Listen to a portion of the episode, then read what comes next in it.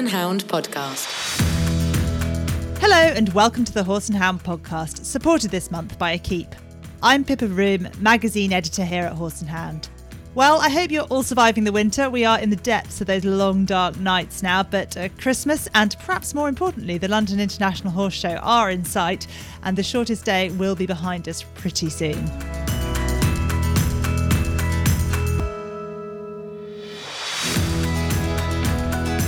This month on the podcast, we're bringing you an interview with Emily King. She talks about what she's learned from her five-star campaign this year and growing up with multi-medalist Mary King as her mother. You know, Mum was not pushy. She very much said, you know, if you want to do this, you have to do this, you know, on your own. You have to find your own owners, your own sponsors. You know, they never bought me a pony, never bought me a horse. We'll then hear from Equipe Saddle sales manager Sally Bacon. She has some advice for us on when to call in a qualified saddle fitter and what to expect during that visit.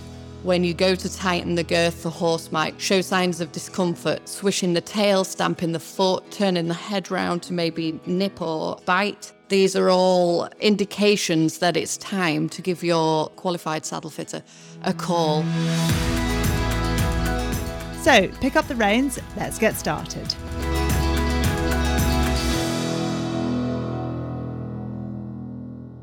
So our guest this month is a young event rider who is a medalist at junior young rider level and has been placed at five-star as she starts to forge her way as a senior competitor. I'm delighted to welcome Emily King to the Horse and Hound podcast. Hello, Emily. How are you? Hi, Pippa. I'm good, thank you. How are you? Yes, I am pretty good, thank you.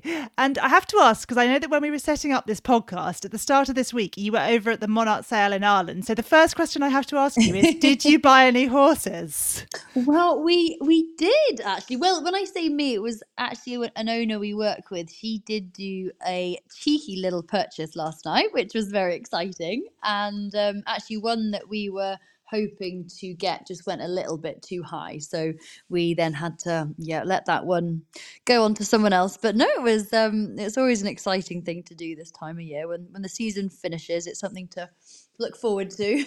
Yeah, no, I've been to that sale once and it's fun, and I presume it's quite a good opportunity to see a lot of young horses together and compare them rather than having to trawl around a lot of different yards.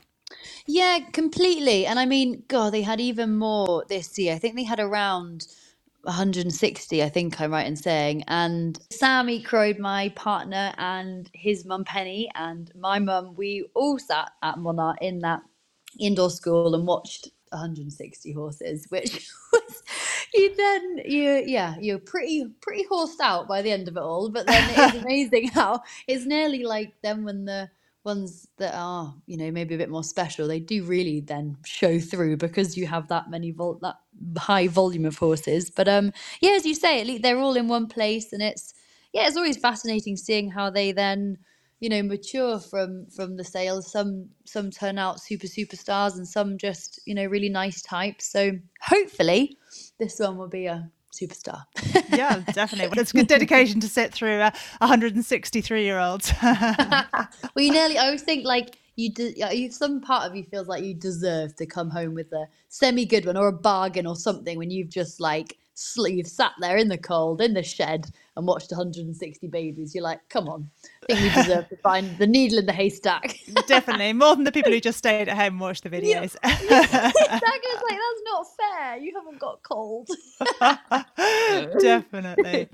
Well, Emily, I wanted to get you on this podcast because I feel like you've had some really great results this year, and I just thought it would be good to reflect on that a little bit and where you are with your good string of horses. And I wanted to start off by talking about a horse called Jackpot, and I know you've had 4 international wins this year, and 3 of them have been with him, Floors, Mill Street and Osberton, all at the 3-star level.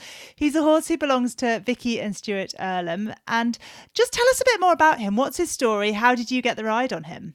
He's a really exciting horse. He as you say, owned by Vicky and Stuart Earlam, and I've been riding for them for a good few years now. Sam, my partner, has ridden for them for many years, and I started working with them I think it was about 3 years ago now, when their rider that did ride for them, their girl rider, stopped riding for them. Basically, she did the smaller horses and Sam did the bigger horses in a nutshell.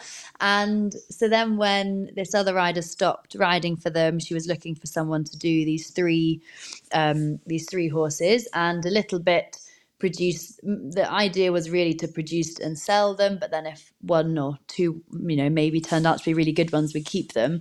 And anyway, I competed them for a year, and then two of them got sold, and basically there was a bit of money in the kitty to look for another one. And so we were sort of keeping an eye out for one, not, you know, really looking everywhere, but just keeping our eyes peeled. And it was actually Mum who knew Jackpot, because he was formerly ridden by Polly Schwert, who Mum knows quite well, who actually lives quite locally to Mum down in Devon. And I think she had seen Jackpot around and about as a young horse, and I think also knew that Polly wasn't intending on competing at the top anymore, but she's superb at finding them and producing them. And I know she said to Polly, if you ever get to a point that you feel you might want to sell him, can you let us know? And it was a little bit like sort of meant to be, in a way that we had, you know, some money to spend. And it came to that point that Polly decided she would be willing to, reluctantly, but would be willing to part with him. And that's how it came about. And it was just, yeah, he's been a superb horse so far, and just been, you know, our first season together. I mean, Polly's done a superb job producing him, you know, left no stone unturned, but produced him really quietly and slowly, not overfaced him. So this year's been a lovely year, actually, you know, just, you know, not rushing him, getting used to him. And he sort of hasn't been run competitively much with Polly. So I was conscious not to step. He'd done an advance with Polly, but I was conscious not to sort of step him up too quickly. I wanted him to just get used to me and get used to also running quickly, being competitive, you know, getting his body fit. And I mean, yeah, as you say, he's looking at his results, and that's, you know, knowing him as a, you know, his character and everything, how he's come on, he has just, yeah, he's pretty impressed us this year. Yeah, definitely. And the only glitch on his sort of international record this year was at Blenheim. What happened there? And we'll have to ask. I was absolutely pants, and I fell off, basically, which was really not what you should do. I mean, there's probably a video I've watched back millions and millions of times, and you'd say you would not copy my lower leg and my core strength in this one instant. So basically it was the second water complex at Blenheim. You ran through the, you know, like the lake crossing, and then we went up the hill, and there's like a pond there, and there was a box brush on the brow of the hill before you then drop down to the water.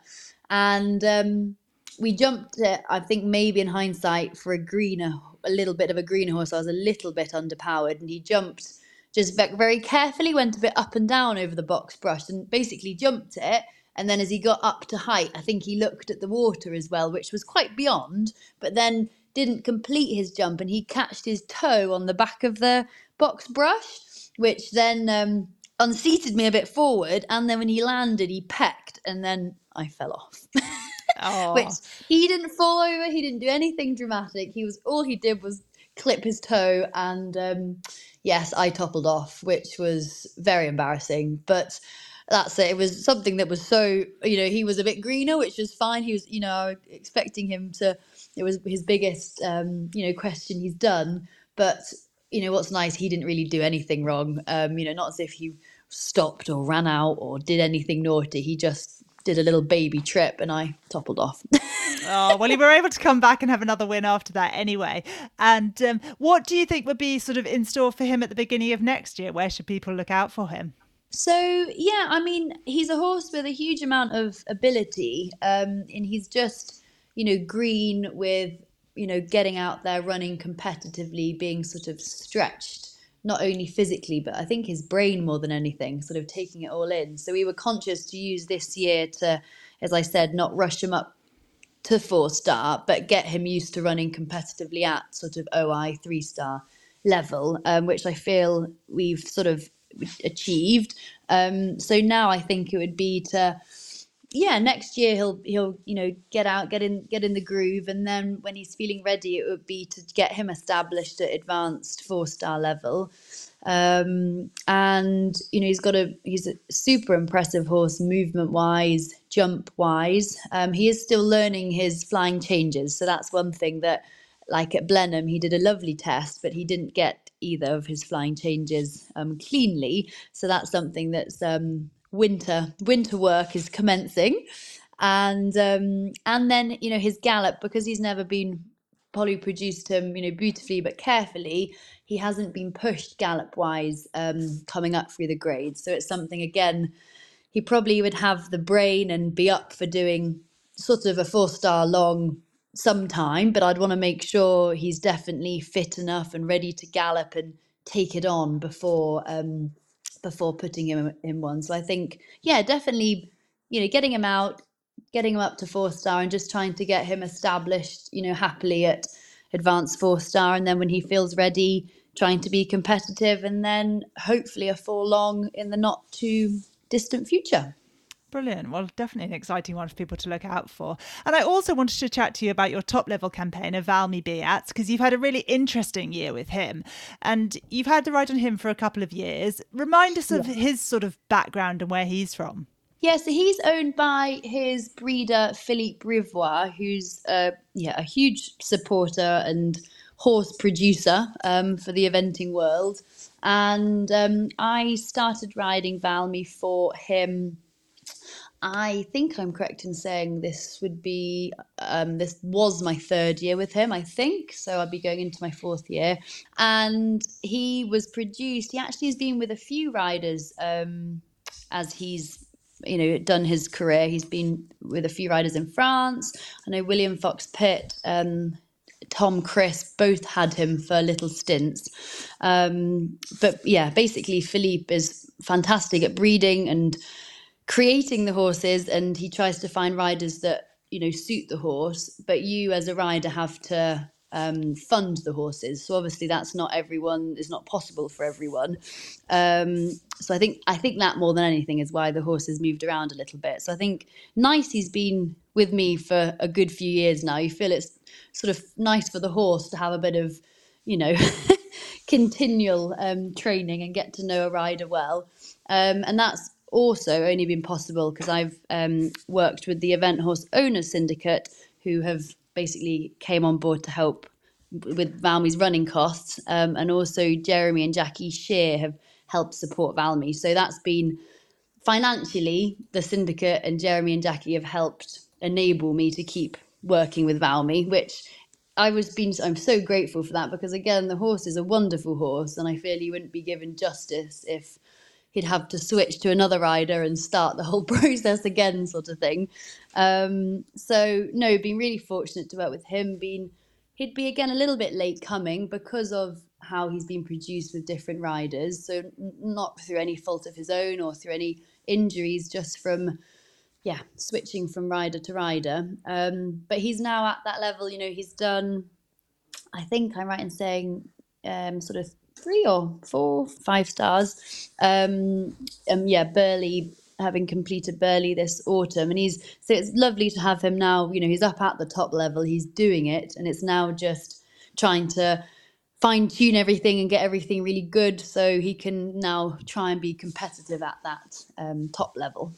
Yeah, and sort of talk me through that this year, because you were 8th with him at Perth at the end of last year, and then won Thorsby in the spring. And I was looking at your record and kind of thinking that this year, for the pair of you, has been a real year of building experience at the top level. You know, you've had 3 5-star runs, and none of them have been disastrous, but it hasn't quite all come together at any one of them. And how have you sort of felt that you've progressed through that, and what have you learned?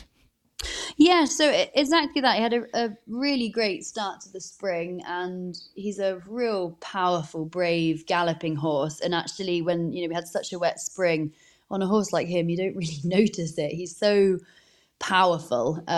So he had a great start, and like there at Thorsby, had a good spin round there, and I was not expecting to win whatsoever. And I'm sure it was helped by a lot of people withdrawing, don't get me wrong, but it was fantastic for him to have a result like that, because he's a super horse, and it really, you know, set us you know, set us out on the right foot for the season.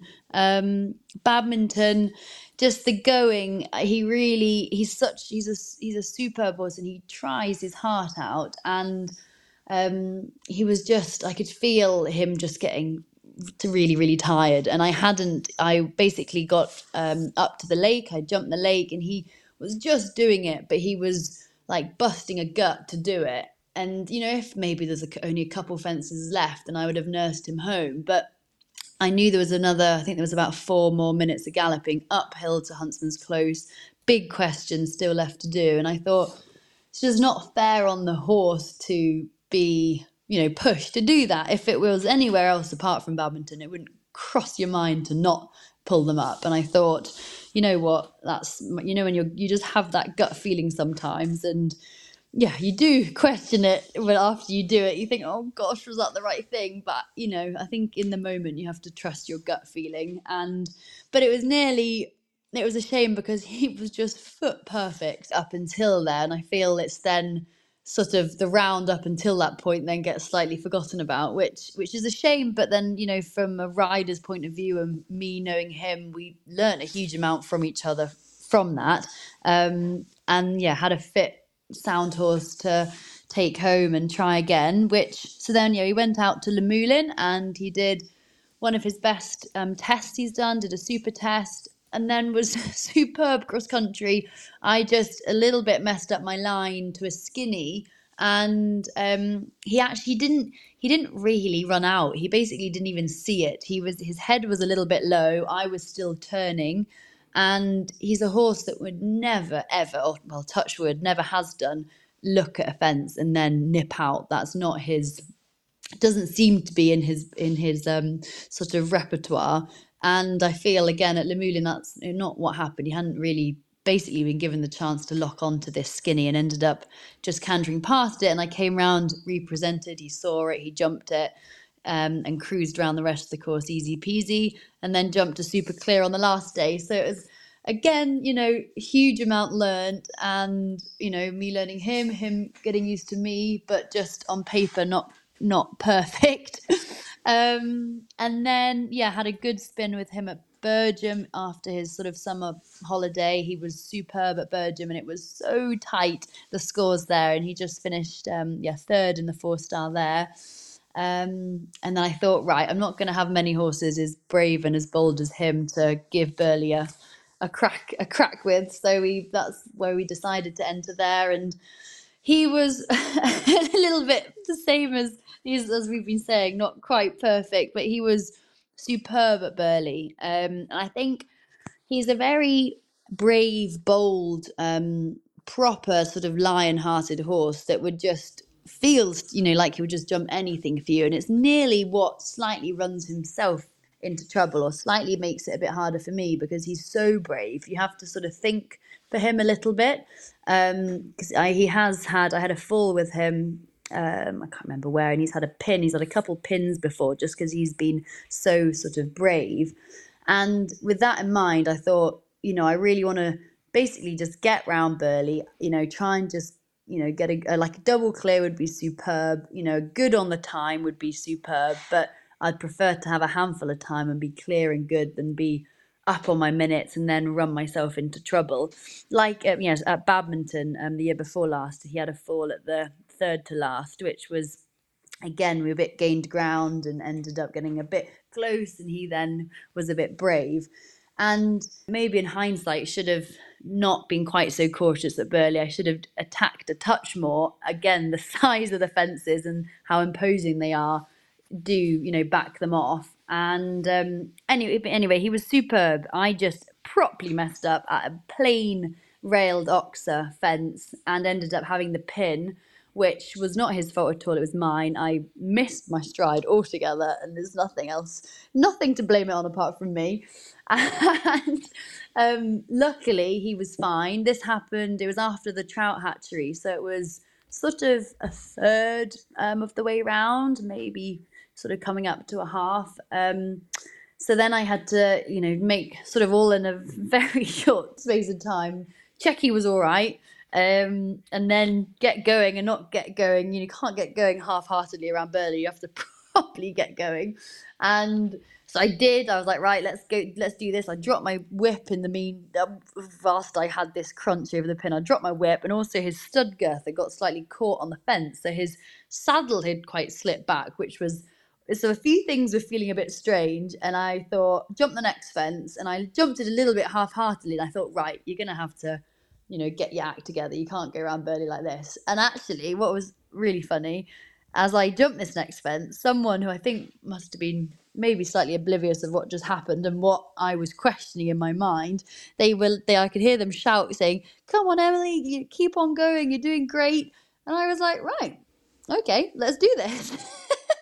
And I think they probably hadn't realised I was actually questioning pulling up, because it was all, you know, it didn't feel quite right. Anyway, so I kicked on, and he cruised round the rest superbly, you know, all those big questions, all those famous, you know, iconic fences that you dream of jumping. He just cruised over. And yeah, who's to say how he would have finished if, because I then took my foot a bit off the gas, having had the pin and having a bit of that moment to work out if I was definitely continuing or not. So I knew I was a little bit down on my time, and I thought there's no point going mad and pushing him. Thought I'd just get him home safe and sound and use it as a real learning thing, which he did. And then he show jumped really well on the last day, and is fit and sound and ready to go next year.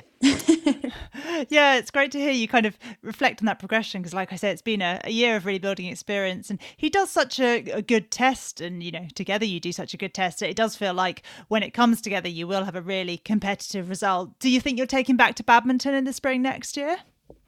I think so. I think because I'm yet to complete badminton and I think again there's not many horses I'll be lucky enough to ride that have his bravery. And he's been so close, that the year before last, when he fell at the third or fourth to last, he had breathed all the hard combinations. And I didn't know him that well then, now I know that I need to help his bravery at the end, especially if he's a bit tired, he doesn't back himself off. And, those are all the things I have learned from just, doing the 5 stars. And even when I've had a problem, just kept going, because you don't, when they get a bit tired and they need your help and they need their hand being held, you can't practice that anywhere, can you, apart from at those big shows. So I feel now, he's fit, he's healthy, he's done a good chunk of badminton before, and now I know him better. Hopefully I can do that bit more to aid him to have the best result possible. Great. Well, we'll definitely look forward to seeing him next year. And before we let you go, Emily, just tell us a little more about your yard and so on, where you're based, what's the setup? Yeah, so I'm based up in North Wales with my partner, Sam Ecroyd. And yeah, I've been up here for, I think about 5-6 years now. I lose count, but it's been quite a long time.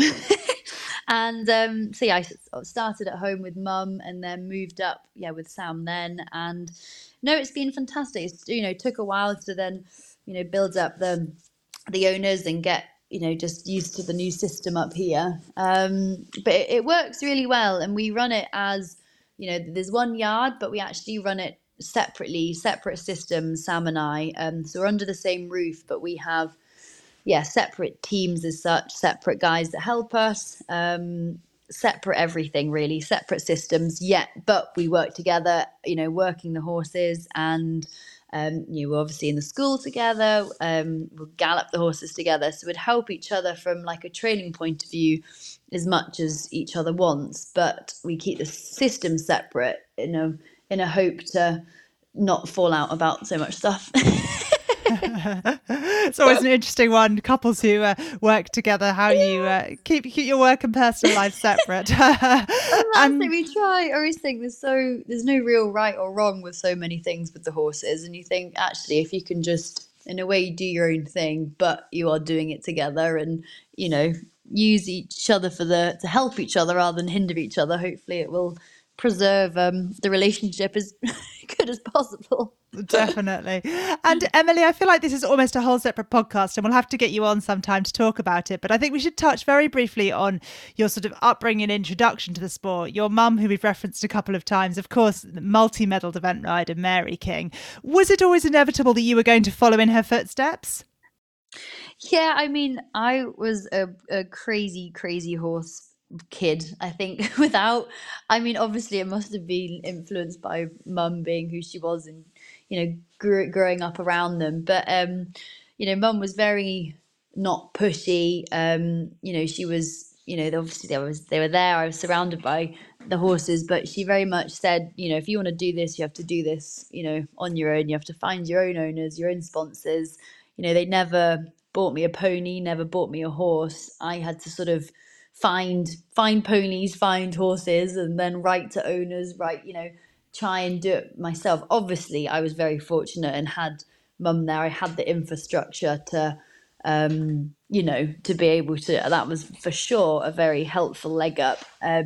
But what was nice, I think, is that she, you know, she wasn't pushy at all. If I didn't want to do it, you know, she wouldn't have pushed it, which I think's what's made me, you know, even hungrier and work harder for it, because it's, you know, so much more rewarding, isn't it? And but she's been fantastic, and I think having grown up, you know, with her and being able to go to like the bigger competitions and see, you know, how hard it is behind the scenes, making everything work, just business wise, coping with the ups and the downs of just horses and everything. I think that's given me a real insight into what to expect, and that, okay, it can seem wonderful and easy breezy and everything's a dream, but the reality is quite often far from that. And I think that's, you know, been the main thing that's I've been very lucky to experience before doing it myself, sort of having the heads up on what it takes to get to where mum is. Obviously, I am will always probably be miles off reaching what she's reached, but I will I'll certainly give it a go. Excellent, that's good to hear. Well, as I say, I feel like there's almost a whole other podcast. One day we'll have to do a special and get you and mum on together and have a double King special, I think. Definitely, yeah. That would be fun. Well, thank you so much for joining us today, Emily. It's been great to catch up on your 2023 and look forward to 2024. Thank you so much, Pippa.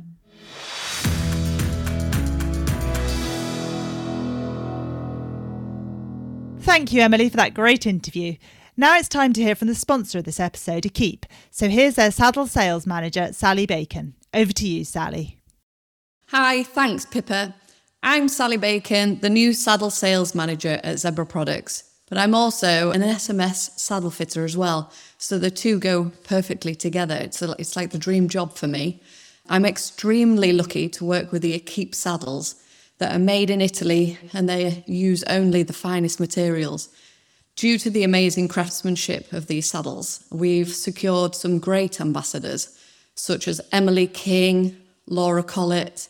I mean, she's had a great year, winning Le Moulin 5-star. And then there's also Ros Cantor, who's achieved a triple win this year, winning the big Badminton 5-star, Po 5-star, and also the European Championships. The great thing about Equipe is that there's so many models available and so versatile, and they can be adjusted. Not everyone's always aware, but they can be adjusted as your horse develops. Whether you're a pleasure rider or a professional, such as our ambassadors, horse owners all have the one thing in common, that we want the best for our horses, and we have their best interests at heart. The things to look for that may indicate your saddle may need checking are approaching the horse in the stable. So as you go in with your saddle in your arms and the horse moves away, maybe pulling a face, pinning its ears back, this is an indication that the horse isn't happy that you're coming in to tack up to go and do some work. The pulling of the faces, they may also stomp their foot, swish their tail, just generally look grumpy in their demeanour. They may also have girthy behaviour. So by this, I mean when you pop the saddle on and you go to girth and secure your saddle on the horse, that the horse may turn round and go to nip or bite you. Worst cases, they may start to stop at fences, and you might notice that they have a shortened gait. So when you're asking for those length and strides, they just find it impossible to achieve that. They may also find it hard to use themselves properly. And what I mean by this is, so to engage the hocks, work over their back. So it's near impossible to achieve that lovely rubber ball bouncy feeling when we're working your horses. It's a good idea to have your saddles checked every 3 to 6 months because your horses change constantly. This could be due to their age. If they're a young horse, they're going to continuously change throughout their life, but in particular in their young stages, they develop very, very quickly. It might be the amount of work that they're in. So if they're a fit, lean horse through the summer, but then you give them a holiday in the winter, there's going to be drastic changes in their body and their weight through the different workloads. In the summer, naturally, there's more grass, so there may be a little weight gain there too. So these are all things to look for. So from a rider's point of view as well, sometimes you can just feel a little uncomfortable in your saddle and you can't quite pinpoint why. This might be just that your saddle is going off to one side slightly, or moving side to side. It might be that your saddle's moving forwards or backwards. These are all indications of when to call your saddle fitter out to sort issues, or ideally have your fitter booked in your diary routinely to prevent any problems from arising. So if you do decide to go ahead and organise a visit from your qualified saddle fitter, the things that you can expect are a professional manner and a full introduction. As a qualified saddle fitter, we are trained with safety as a main priority for both horse and rider.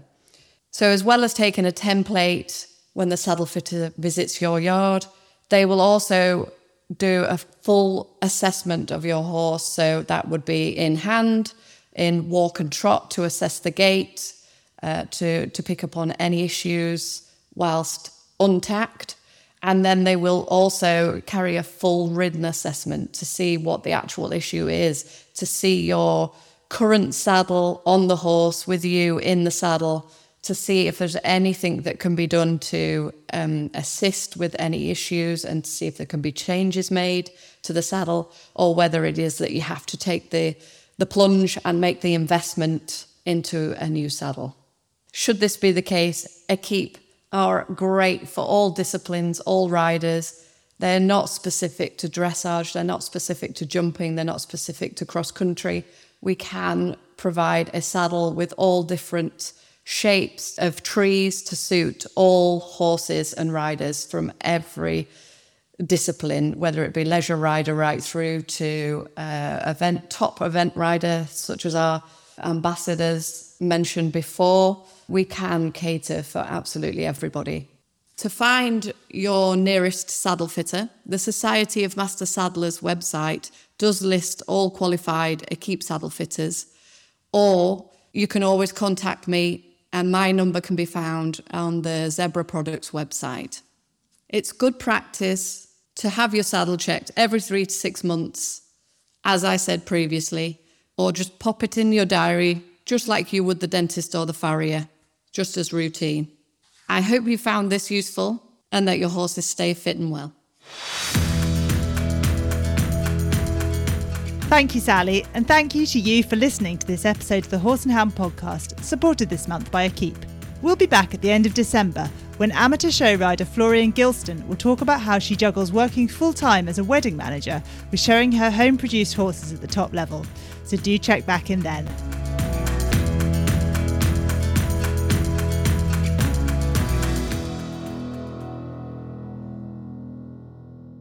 The Horse and Hound podcast is a Media Cage production.